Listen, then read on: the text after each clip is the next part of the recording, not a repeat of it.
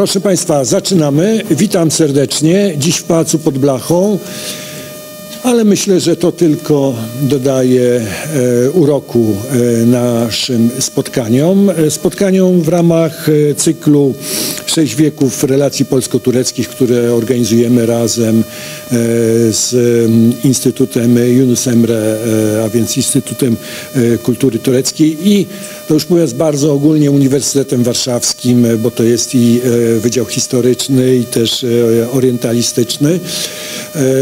Dzisiejszy wykład e, Wspaniałe stulecie, a złoty wiek Imperium Osmańskiego wygłosi pani dr Natalia Królikowska-Jedlińska.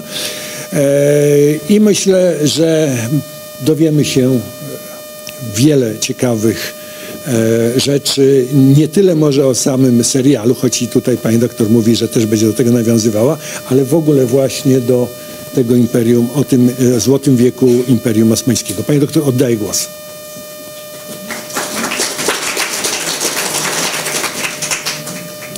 Państwa, bardzo dziękuję. Jest mi niezwykle miło e, wygłosić Państwu ten e, krótki, ten krótki e, wykład na temat historii Imperium Osmańskiego. I w moim wykładzie będę starała się pokazać Państwu, po pierwsze, że być może nie ma jednej wizji historii Imperium Osmańskiego w XVI wieku. I e, postaram się może trochę pokazać, e, w jaki sposób ta prawda e, serialowa, w jaki sposób odbiega, w jaki sposób zgadza się z tymi różnymi e, trendami, różnymi sposobami opisywania e, historii Imperium Osmańskiego w e, XVI wieku. Od razu powiem, że e, nie będę może skupiała się, wyliczała, dostarczała Państwu takiej e, listy e, tego, co jest zgodne z, e, w opinii historyków e, e, z faktami, które miały miejsce w XVI wieku, a e, co jest, e, co jest e, błędne, jakie, jakie błędy tutaj mogli popełnić, e, popełnić twórcy, twórcy serialu. Zamiast tego na początku postaram się Państwu trochę opowiedzieć, jaka jest reakcja na ten serial na świecie, ale także w samej Turcji.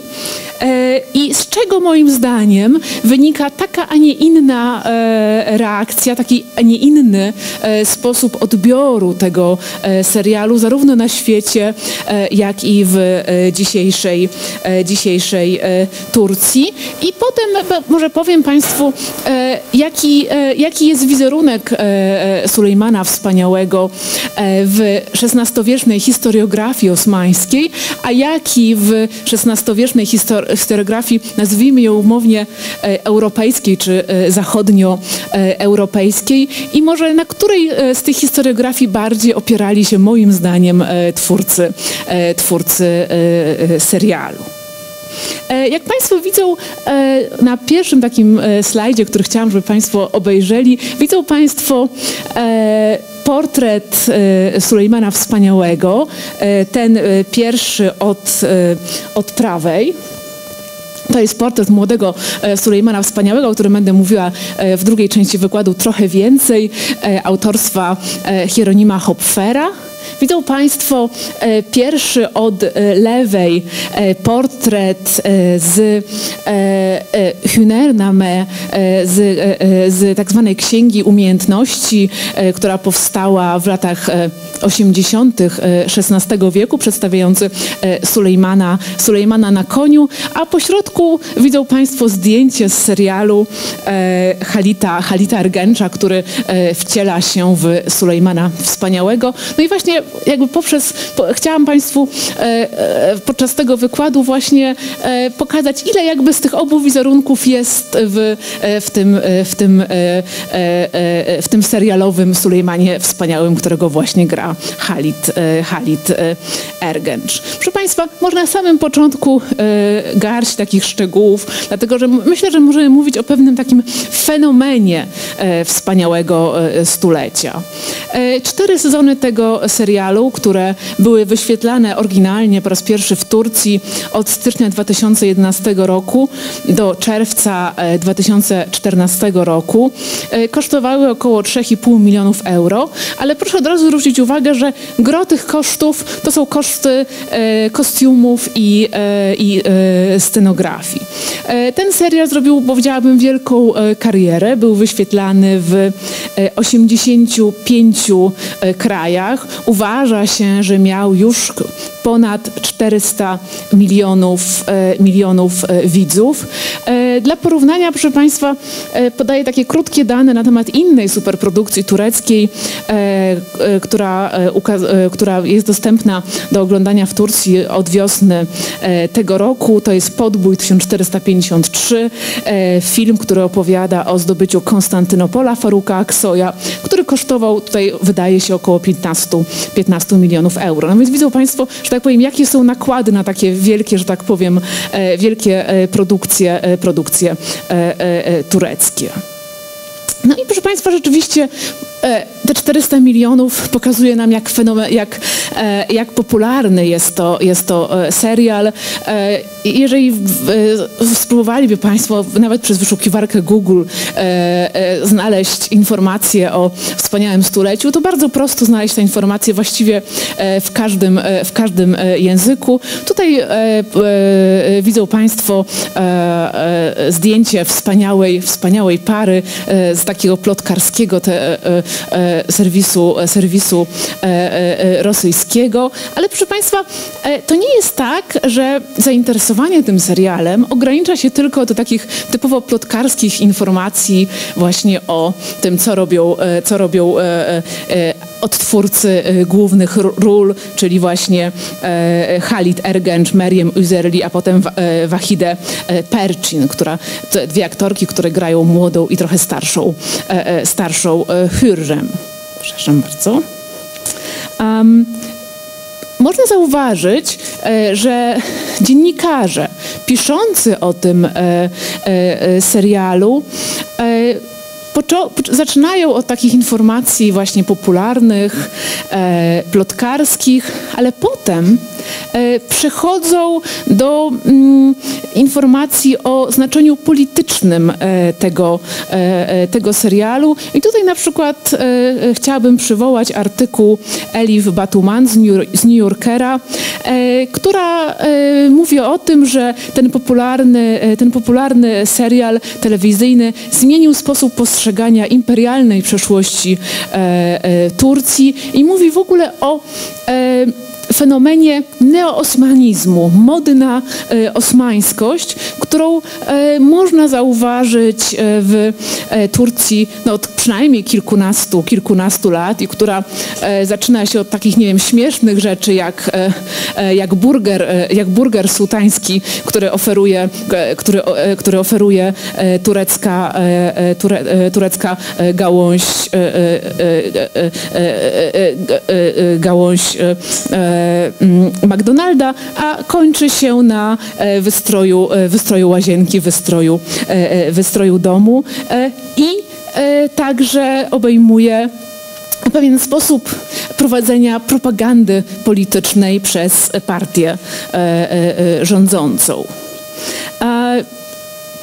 Należy zauważyć, że ten serial nie zawsze, że tak powiem, spotyka się, może, można powiedzieć, z różnymi, e, z różnymi, e, z różnym podejściem e, polityków, polityków rządzących.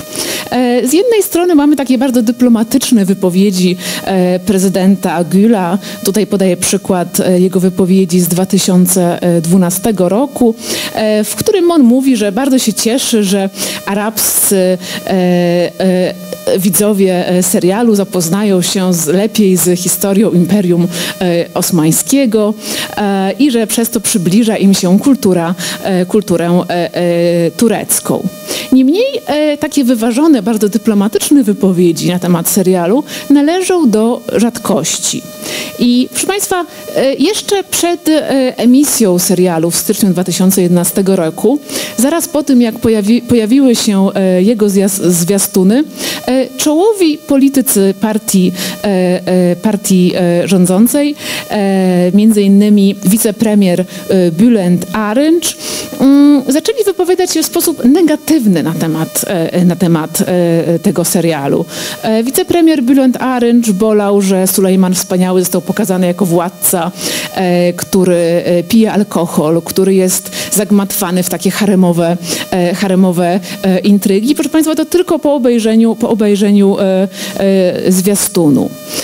Kiedy serial już ukazał się na wizji, to przewodniczący koła parlamentarnego Suat Kylicz bardzo ostro już krytykował serial za to, że pokazuje Sulejmana Wspaniałego jako władcę, który spędza właśnie życie w haremie, jako władcę, który jest zależny od kobiet, słaby, nie ma własnego, e, własnego zdania. No i oczywiście znowu pije, e, e, pije alkohol i mimo, że autorka scenariusza Meral Okaj starała się bronić, że Sulejman pije tylko sorbet, a nie wino, no to ta obrona nie była, że tak powiem, uznana, nie, było, nie, nie była uznana za bardzo przekonującą. No i proszę Państwa, twórcy serialu, e, producenci serialu musieli zapłacić podobno sześciocyfrową e, karę e, E, za emisję tego serialu, za pokazywanie e, rzeczy nieobyczajnych, za, za łamanie e, czy zmienianie może prawdy, prawdy historycznej. I taką decyzję podjęła, no powiedziałabym, tłumacząc może na nasze, turecka Najwyższa Rada Radiofonii i, i, i, i Telewizji, turecki, tak, turecki RTÜK. I w następnym roku najwyżsi, e, naj, najwyżsi e, politycy e, AKP jeszcze raz wrócili do tego, do tego problemu. I tutaj chodzi o wypowiedź samego Recepa Tayyipa Erdoana, który na wiecu e, w miejscowości Gazze wygłosił taką kilkuminutową e, filipikę przeciwko, przeciwko e, serialowi, zagrzewał uczestników wiecu, żeby bronili prawdy historycznej i nie oglądali dzieła, które pokazuje Sulejmana, który przecież spędził 30 lat na koniu, właśnie jako osobę, która rządzi imperium z haremu, nie, nie, nie opuszcza w ogóle bram, bram E, e, pałacu. No i proszę Państwa, tutaj chciałam, żeby Państwo zwrócili uwagę na tą e, fotografię, która ukazała się niedawno w Le Monde. Widzą Państwo tutaj przeciwników serialu, e, rozrywają plakaty, niszczą te, e, niszczą te e, plakaty, plakaty serialu. No i proszę Państwa, oczywiście rodzi się kilka, kilka pytań. Po pierwsze właśnie, dlaczego twórcy serialu pokazują Sulejmana w ten, a nie inny sposób? Dlaczego tutaj rzeczywiście ten serial jest skoncentrowany na jego relacjach, jego relacjach z no powiedziałabym najbliższą, najbliższą rodziną, najbliższymi, e, najbliższymi najbliższymi e, kobietami, otoczeniem najbliższych e, e, dworaków. No i czemu, że tak powiem, państwo tureckie, a także część obywateli tureckich uważa, że ta wizja jest, jest dla nich obraźliwa, jest w jakiś sposób zagrażająca, zagrażająca spokojowi społecznemu w Turcji. Jest niezgodna na pewno z wizją właśnie, którą, którą promuje partia E, e, partia rządząca. No, trzeba zauważyć, że partia rządząca w żadnym wypadku e, nie skazuje na zapomnienie historii osmańskiej. W odróżnieniu, że tak powiem, od długich lat e, rządów, e, e, rządów partii, które odwoływały się do dziedzictwa, dziedzictwa Atatürka, dzisiejsza partia rządząca z chęcią promuje i finansuje projekty, które mają, które odwołują się do historii Imperium Osmańskiego, pokazują pokazują tą historię. I właśnie przykładem takim najnowszym i o którym już wspominałam jest film o zdobyciu Konstantynopola w 1453 roku Faruka, Faruka Aksoja. Tutaj chciałam Państwu pokazać, powołać się na wywiad, którego udzielił właśnie reżyser Faruk Aksuj, Aksoj dla portalu T24, w którym mówi on na przykład, że ten jego film właśnie o podboju jest niedoceniany przez, przez, przez zagranicę, że jest odbierany właśnie jako taka propaganda, turecka propaganda polityczna, a on przecież tylko robi taką normalną, normalną, że tak powiem, dobrą, dobrą sztukę, normalny, dobry film historyczny. Film, który skądinąd właśnie te 15 milionów euro, o których mówiłam, one pochodzą między innymi z darowizm od spółek, od spółek, no powiedziałabym, Skarbu Państwa, zależnych w każdym razie od, od rządu od rządu tureckiego. No i właśnie w ten sposób powstał, powstał, że tak powiem, taki hit, hit filmowy tegoroczny, który pokazuje zdobycie Konstantynopola, no ale właśnie pokazuje tą historię osmańską w taki sposób, w jaki partia rządząca chciałaby, żeby ona, żeby ona była pokazy, pokazywana. No i teraz, proszę Państwa, e, warto wrócić do, do, do, tego pytania, które już zadałam na samym początku. E, po pierwsze, czy w XVI wieku była tylko jedna wizja, e, ta, którą by teraz na przykład chciał promować rząd, albo chciał, chcia, chciano by, żeby była pokazywana e, w serialu? Czy możemy mówić o e, takim różnorodnym wizerunku e, Sulejmana Wspaniałego, widzianego oczyma nawet jeszcze tutaj XVI-wiecznych historyków, żeby nie wybiegać, że tak powiem, w przód nie mówić o legendzie Sulejmana Wspaniałego, no, która oczywiście w XVI wieku się już rodzi, ale oczywiście narasta, narasta z biegiem, e, e, z biegiem e, czasu. I proszę Państwa, na początku może e, krótko, krótko powiem o e, wizerunku Sulejmana w e, dwóch bardzo ważnych dziełach historycznych. Sulejman Nama e, i e, Huner Name. E, to są dwa dzieła, które powstały jeszcze w XVI wieku. Pierwsze z nich, Sulejman Name, którą możemy ten tytuł po prostu tłumaczyć jako Księga Sulejmana, powstał jeszcze za życia wielkiego sułtana w tysiąc, około roku 1558. Kolejna, e, e, kolejna księga, też właśnie bogato ilustrowana, Hüner Me, co możemy tłumaczyć jako e, księgę umiejętności na, na, początku e, pomysłu, żeby, to, e, żeby, żeby ta księga powstała i drugi tom powstał, sięgają lat 70. Ona jest ukończona mniej więcej około roku 1587-88. E, oba te dzieła, i Sulejna Ma i Hünerna Me, to są e, tomy w większych, dłuższych dziełach, które mają za zadanie opisać e, całą historię e, dynastii, e, dynastii e, e, osmańskiej. I proszę Państwa, chciałabym zwrócić uwagę tutaj na, na sposób, w jaki oba, oba te, mm, te dzieła opisały objęcie tronu przez Sulejmana Wspaniałego. W tym wcześniejszym, w Sulejmannama, e, nie wiem na ile to jest tutaj bardzo, na ile to jest dobrze, dobrze tutaj widoczne, ale widzą Państwo e, Widzą Państwo e, dziedziniec e, pałacu, pałacu e, Topkapy na tej miniaturze po, e, e, po e, mojej lewej stronie. Widzą Państwo w centrum na tronie osobę Sulejmana.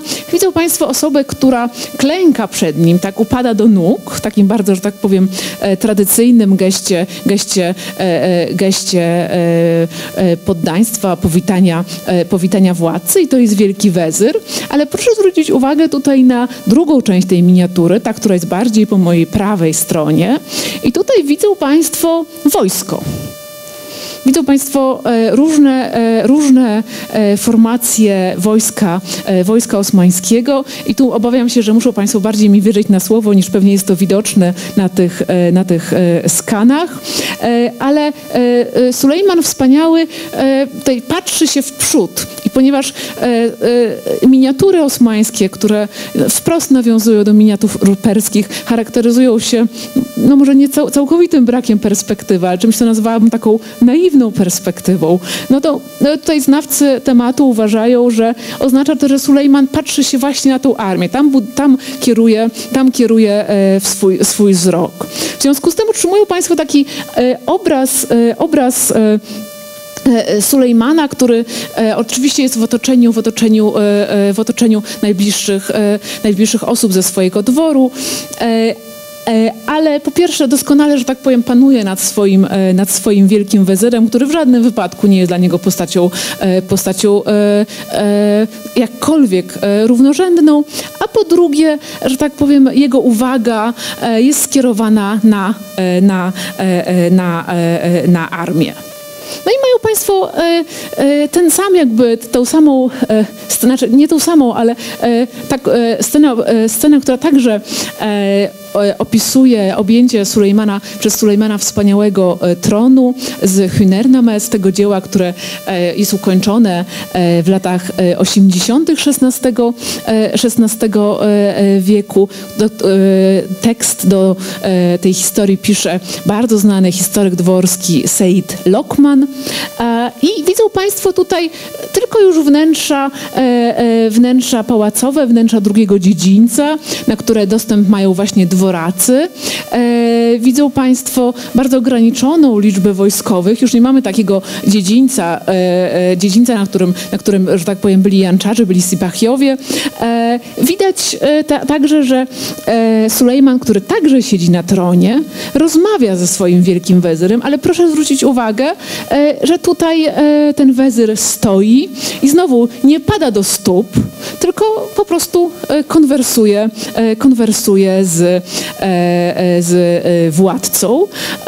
I no, uważa się, że tutaj w latach 80. sułtan jest właśnie pokazany w otoczeniu tych swoich najbliższych, trochę już odcięty od, od wojskowych, pokazany właśnie w pałacu, nie na zewnątrz pałacu właśnie ci ludzie z zewnątrz też w tej uroczystej, e, uroczystej e, chwili, jaką jest intronizacja, nie, nie są pokazani, jakby nie byli, że tak powiem, tutaj tak bardzo ważni, jak, e, w tej, jak na tej miniaturze, która powstaje w latach, w latach 50. Um, proszę Państwa, jeżeli chodzi o e, takie fakty, które stoją za, za może tą wersją z lat, e, z lat, e, z lat e, 50., no to tutaj e, warto przypomnieć takie, kilka takich, e, takich szczegółów dotyczących tempa i szybkości i skali podbojów dokonanych przez Sulejmana Wspaniałego. On dziedziczy bardzo dobrze przygotowaną armię. Wydaje się, że jego ojciec E, Selim I w ogóle sam planował uderzenie, e, e, uderzenie na Bałkany. Sulejman w każdym razie w pierwszym roku swojego panowania może przeprowadzić bardzo dobrą, błyskawiczną kampanię i zdobyć Belgrad. Belgrad, twierdzę, która była wejściem, taką kluczem do zdobywania, do zdobywania Węgier. Potem, potem zdobywa, zdobywa zdobywa e, e, RODOS kosztem e, zakonu szpitalników. No i potem, proszę Państwa, zaczynają się jego kampanie, kampanie węgierskie. 1526 rok, bitwa pod Mohaczem, kiedy, w której której e, ginie Ludwik, e, Ludwik Węgierski. Potem, e, proszę Państwa, pierwsze oblężenie, oblężenie Wiednia przez armię osmańską w 1529 roku. Ale te podboje nie ograniczają się tylko do terenów europejskich. Lata 30. to jest zwycięska kampania na wschodzie, podbój ziem dzisiejszego Iraku wraz z z Bagdadem, który ma także znaczenie, znaczenie symboliczne. No i potem kolejne tutaj kampanie lata 30. na morzu, kampanie w sojuszu z Francją przeciwko Habsburgom, lata 40. kolejne kampanie, kampanie węgierskie, znowu kolejne w, ty, w tym samym dziesięcioleciu kampanie perskie, które kończą się w 55 roku bardzo dobrym dla Imperium Osmańskiego pokojem w Amasji, które na ponad 20 lat ustala granicę, e, granicę wschodnią pomiędzy Safawidami a, e, a e, Osmanami. No i proszę Państwa, te kampanie trwają, trwają do śmierci Sulejmana w 1566 6 roku. I oczywiście to, co jest jakby no, z punktu widzenia takiego europocentrycznego niezwykle ważne, to jest oczywiście zdobycie, to jest zdobycie, e, zdobycie większości terytoriów e, e, Królestwa Węgierskiego. No a z punktu widzenia wschodniego to jest zdobycie, zdobycie Bagdadu, umocnienie tych wielkich sukcesów militarnych jego ojca Selima I, który, któremu udało się pokonać, pokonać Mameluków, zdobyć Syrię, zdobyć, zdobyć Egipt.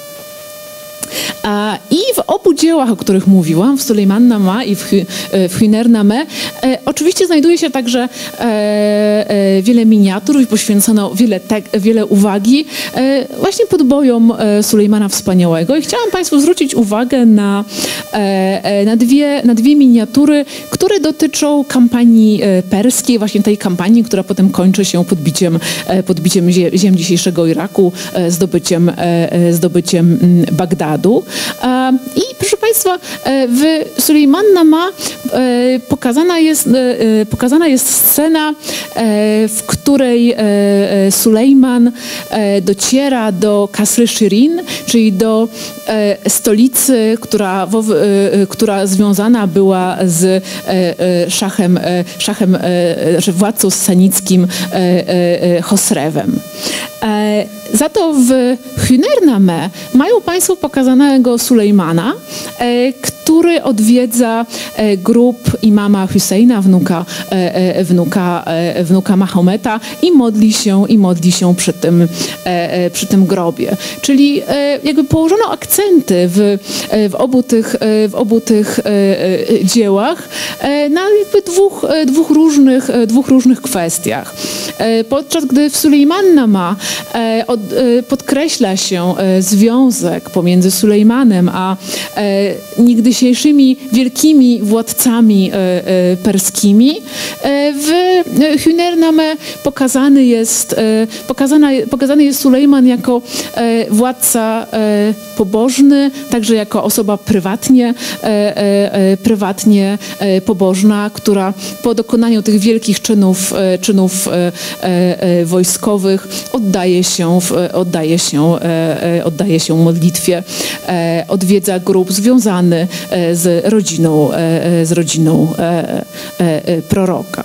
I proszę Państwa, w obu tych dziełach Znajdują się również opisy, które pokazują Sulejmana e, Wspaniałego e, pod różnymi e, kątami, podkreślają e, jego wielkie dokonania, jego, e, e, jego mm, reformy dotyczące wielu aspektów życia w Imperium Osmańskim.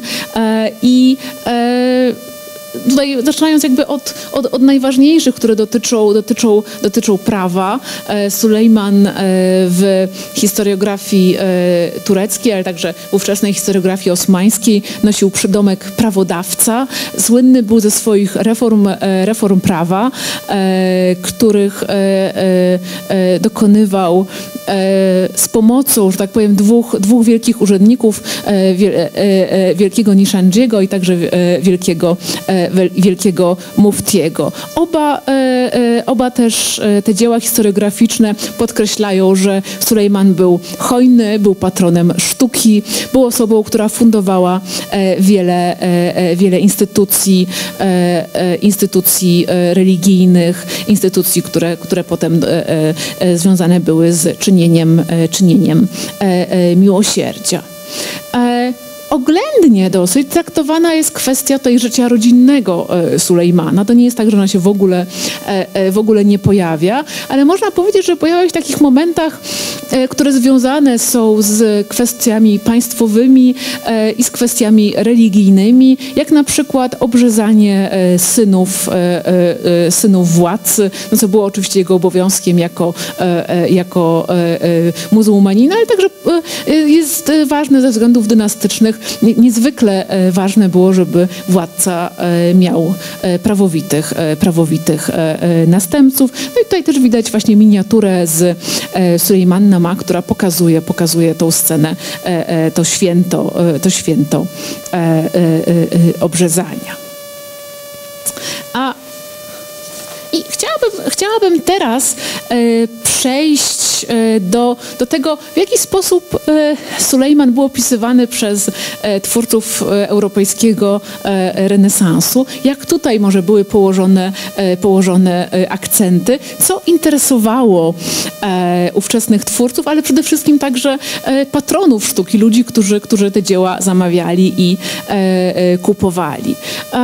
Proszę Państwa, nie jest przypadkiem, że ten wybuch zainteresowania e, Sulejmanem e, datuje się na rok 1526, e, czyli okres właśnie bitwy, bitwy pod Mohaczem, tego wielkiego zwycięstwa, które otwiera, otwiera Sulejmanowi drogę do posiadania, do posiadania Węgier. I tutaj widzą Państwo rycinę autorstwa Hieronimusa Hopfera, który przedstawia młodego sułtana Sulejmana. Jak widzą Państwo, podpis w języku niemieckim mówi, że to jest e, cesarz, cesarz turecki, podpis w języku arabskim po prostu stwierdza, że to jest Sulejman, sułtan Sulejman, syn sułtana Selima. Na, niewiele później, na rok 32, datowane jest inne dzieło propagandowe, które pochodzi, wydaje się, że pochodzi z Niderlandów. I na pierwszym planie widzą Państwo e, Karola V. Proszę zwrócić uwagę na jego taką wysmukłą, elegancką e, twarz. E, proszę zwrócić uwagę na order Złotego Runa, który wisi, jest zawieszony, zawieszony na jego piersi. Order, który, który był, był uważany, był uważany, że, że było uważane, że godni są nosić tylko obrońcy obrońcy e, chrześcijaństwa.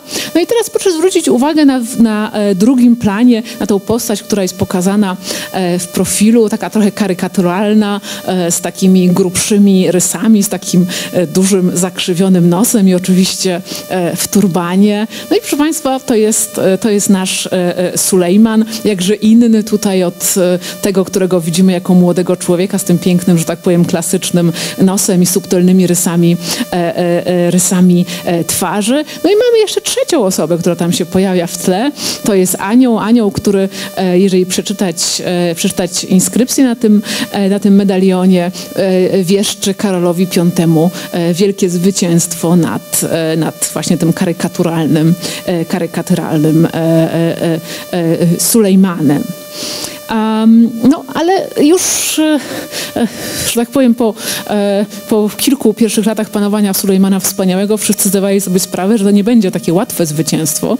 I e, wielu twórców europejskich w pełni doceniało i podkreślało to, że Sulejman jest władcą o wybitnych zdolnościach militarnych, osobą, która, która sama także jest, ma takie, ma takie cechy, powiedziałabym, idealnego władcy, idealnej osoby, która, która, która, która nie tylko doskonale, no, doskonale dowodzi, ale także sama, sama doskonale jeździ konno, walczy, poluje, zajmuje się takimi, takimi no, powiedziałabym, królewskimi, królewskimi rozrywkami. I w ten sposób on także jest, jest i był przez twórców renesansowych, renesansowych przedstawiany. Tutaj chciałam Państwu jeszcze pokazać e, e, e, kondukt poka, pokazujący właśnie tą niezwyciężoną armię osmańską. Ta rycina pochodzi, datowana jest także na końcu, drugą połowę lat 20., po, e, pierwszą połowę lat 30. XVI wieku. Sulejman, którego tutaj Państwo mają tej kolorowej rycinie, jest przedstawiony w trakcie tego konduktu. Ja jakby nie, nie, nie, nie umieściłam tutaj, tutaj, tutaj całego, ale widzą Państwo kilka formacji wojsk osmańskich. Europa rzeczywiście miała tutaj dosyć dobrą wiedzę, dosyć dobrą wiedzę na temat tego, jak zorganizowana jest armia osmańska. No i między innymi na tych rycinach tu widać, widać właśnie to też także, że, że Sulejman jest pokazany właśnie w centrum, jako, jako ten taki waleczny, doskonały, doskonały, doskonały władca. E, ale proszę Państwa, to zainteresowanie jakby nie, e, nie dotyczyło tylko właśnie kwestii, e, kwestii wojennych związanych z tym, tą obawą przeciwko, przeciwko Turkom. No jeszcze przed Sulejmanem duże zainteresowanie wzbudzała rodzina osmańska i tutaj mają Państwo pokazany fragment z rękopisu Feliksa Pena, Penanciusa E, który tworzył na potrzeby, na potrzeby dworu e, Marcina e, Korwina. I, I widzą tutaj Państwo taką wersję, no powiedziałabym, bardzo, bardzo, bardzo luksusową, dla, stworzoną, stworzoną dla elit, która, która, miała, która miała właśnie opisywać dzieje, dzieje dynastii osmańskiej. Ale proszę Państwa, w XVI wieku to zainteresowanie Osmanami sięga daleko poza E, poza elity.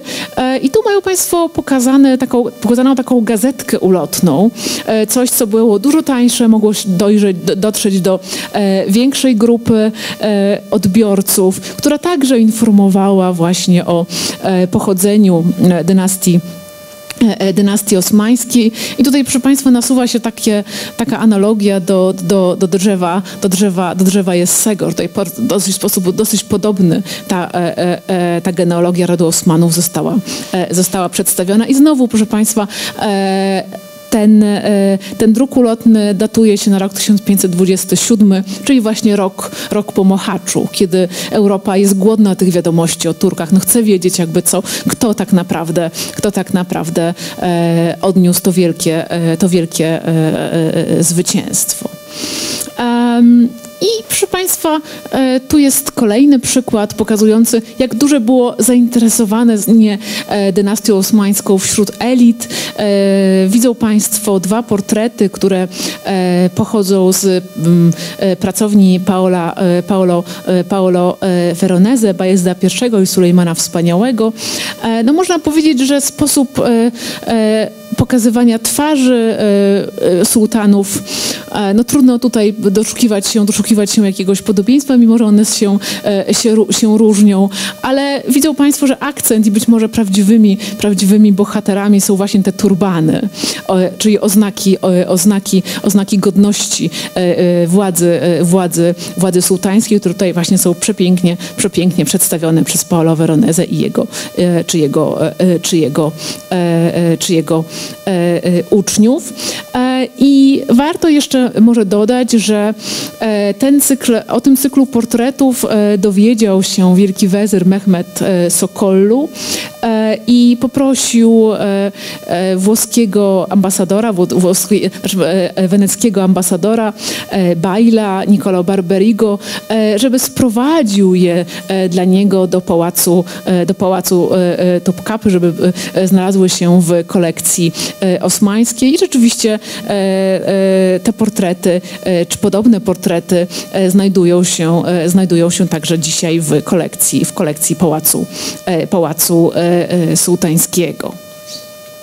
Ale to, co może najbardziej, najbardziej tutaj różni to spojrzenie zachodnioeuropejskie od tego spojrzenia osmańskiego z drugiej połowy XVI wieku, to jest uwaga, którą poświęcają autorzy europejscy życiu prywatnemu Sulejmana i o osobie, osobie jego żony. Zupełnie tutaj e, zdumiewające jest to, że ona jest w ogóle portretowana, mimo że nikt nie mógł przecież zobaczyć, e, e zobaczyć e, e, e, jej twarzy. Tu mają Państwo portrety zrobione przez Mateo Pagana, zarówno Sulejmana, jak i, jak i Roxolany, które datowane są na właśnie tak na mniej więcej połowę, połowę XVI wieku. Portrety, które potem te ryciny stały się, stały się dosyć sławne, były wielokrotnie replikowane na różnych, e, na różnych, e, na różnych powiedziałabym, e, nośnikach, nie tylko w druku, ale także takim papierowym, ale także, także, także na, na medalionach. No i tutaj kolejny, że tak powiem, portret, który wychodzi spod e, e, e, pędzla wielkiego europejskiego artysty Tycjana. Znowu, że tak powiem, mają Państwo pokazaną, prawda, piękną, piękną kobietę z odsłoniętą, z odsłoniętą twarzą. No oczywiście nie możemy mówić o jakimkolwiek tutaj prawdziwym, prawdziwym podobieństwie. I nie tylko, nie tylko Sulejman i Roxolana e, stawa, stawali w centrum zainteresowania ówczesnych, e, e, ówczesnych elit, nie tylko elit europejskich, ale także ich dzieci. I w wielu galeriach europejskich znajdują się portrety jedynej córki, która przeżyła, Mihrimach, żony później wezyra Rustema, Rustema Paszy. I proszę Państwa, to co jest takie zupełnie niezwykłe w tym portrecie, to nie tylko to, że ona znowu jest pokazana z tą odkrytą twarzą, co dla, jak dla muzułmanki jest, jest e, raczej nie do przyjęcia w tym okresie, no to także, proszę Państwa, ona e, trzyma rękę na kole, na kole, który e, jest atrybutem męczeństwa świętej, świętej, świętej Katarzyny i tak właśnie tutaj jest, jest uznane przez historyków sztuki, że właśnie Chimihrimach jest pokazana, pokazana właśnie jako, jako, święta, jako święta Katarzyna. My, proszę Państwa, w Polsce także mamy swoją Mihrimach, E, to jest wersja, e, to jest e, jej portret, który znajduje się w Muzeum Narodowym w Płocku. No i proszę Państwa, jeszcze, że tak powiem, syn e, tej wspaniałej pary, e, Selim II, ten, który e, w wyścigu o tron sułtański pokonał, pokonał braci. Tutaj mają Państwo wizerunek tego sułtana pokazany wraz ze smokiem nie jest na pewno przypadkowe, e, e, przypadkowy wybór tutaj tego, tego stworzenia, które towarzyszy, e, e towarzyszy e, e, sułtanowi. Smok jako, jako z jednej strony bardzo, że tak powiem, potężne, potężne stworzenie, ale z drugiej strony o takich negatywnych, negatywnych konotacjach. Ale proszę Państwa, to nie można powiedzieć tak uprościć, że tak powiem, że e, do, sposób, w jaki Sulejman był pokazywany, ograniczał się właśnie do tego, że on był tym walecznym, niebezpiecznym e, władcą, który, e, który podbijał, e, podbijał południową, południową Europę oraz to, że był nie wiem, doskonałym, doskonałym mężem, mężem, mężem i ojcem. On także jest pokazywany w tej sztuce renesansowej i także się o tym, o tym mówi jako doskonały patron sztuki, osoba o wysmakowanym, e, wysmakowanym guście. E, ale proszę Państwa, e, sztuka w czasach Sulejmana także miała wymiar e, polityczny e, i Europa z uwagą śledziła e, próby Sulejmana wybudowania świątyni, meczetu, który przewyższyłby nie tylko Hagię Sofię, ale także, ale także Kościół świętego, świętego Piotra w Rzymie. I można mówić o pewnej rywalizacji pod tym kątem także, no, która związana jest już z takim bardzo tutaj e, poważnym i, e, i, i, i problemem, którą, którym był udział Sulejmana Wspaniałego w wyścigu o władzę uniwersalną w Europie w XVI, XVI wieku. Wyścigu, do którego on stanął, wydaje się, razem z Karolem V i Franciszkiem, Franciszkiem I. No i tutaj ta jego rola jako mecenasa, mecenasa sztuki w tym wyścigu, no także, także była ważna. W związku z tym ta jego fundacja miała także, także duże, duże, duże znaczenie. Tutaj jeszcze jest jedna, jedna rycina Melchiora Lorca, która, że tak powiem, pokazuje, pokazuje wspaniałą stolicę Sulejmana Wspaniałego i kolejna rycina Zachariasza Weme, który tworzył dla elektora saskiego, która z kolei pokazuje, pokazuje dwór, dwór Sulejmana. Tu mają Państwo scenę przyjmowania akurat posłów europejskich. Obawiam się, że znowu ta rycina jest troszkę pewnie, troszkę pewnie za mała, żeby widać, ale za tą kolumnadą widzą Państwo, e, widzą państwo pokój, pomieszczenie, właśnie e, e, e w którym przyjmowano, przyjmowano e, posłów europejskich. E, miejsce, na którym zaraz zasiądzie sułtan jest na razie, jest na razie puste, a poseł poseł to jest poseł to jest ta czerwona figura, którą, e, którą widzą Państwo właśnie za tą, za tą kolumnadą e, i jak się Państwo bardzo by dokładnie przyjrzeli, to by Państwo zobaczyli, że on jest trzymany po bokach e, przez dwóch, dwóch, dwie postacie w turbanach. No to to jest taki upokarzający zwyczaj, o którym być może Państwo już słyszeli, że posłowie byli przytrzymywani przez, przez sługi sułtańskie, żeby w odpowiedni sposób, odpowiednio nisko, nisko się, e, e, się e, pokłonili. I Zachariasz Wemek, który pisał taki przewodnik, w jaki sposób zachować się w, w pałacu sułtańskim, uprzedzał, uprzedzał swoich czytelników, którzy być może wejdą w rolę posła, właśnie jakie upokorzenia będą ich czekały na dworze Sulejmana Wspaniałego. Proszę Państwa, ponieważ nasz czas, e, czas dobiega, e, dobiega końca, to chciałam jeszcze e, krótko, krótko wspomnieć o ostatnich latach panowania Sulejmana Wspaniałego, o tym, jak one były widziane przez historyków historyków europejskich, a może w jakiś sposób przez e, historyków osmańskich. I chciałabym Państwu pokazać, moim zdaniem, jeden z takich bardziej przejmujących opisów starzenia się sułtana, sułtana Sulejmana, które, który wyszedł spod pióra posła habsburskiego do Imperium Osmańskiego, Gira de Buzbeka.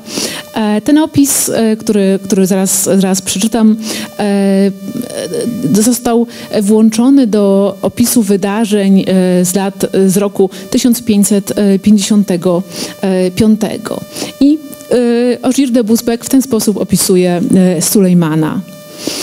Chciałbyś zapewne, bym opisał, jakie wrażenie sprawił na mnie Sulejman.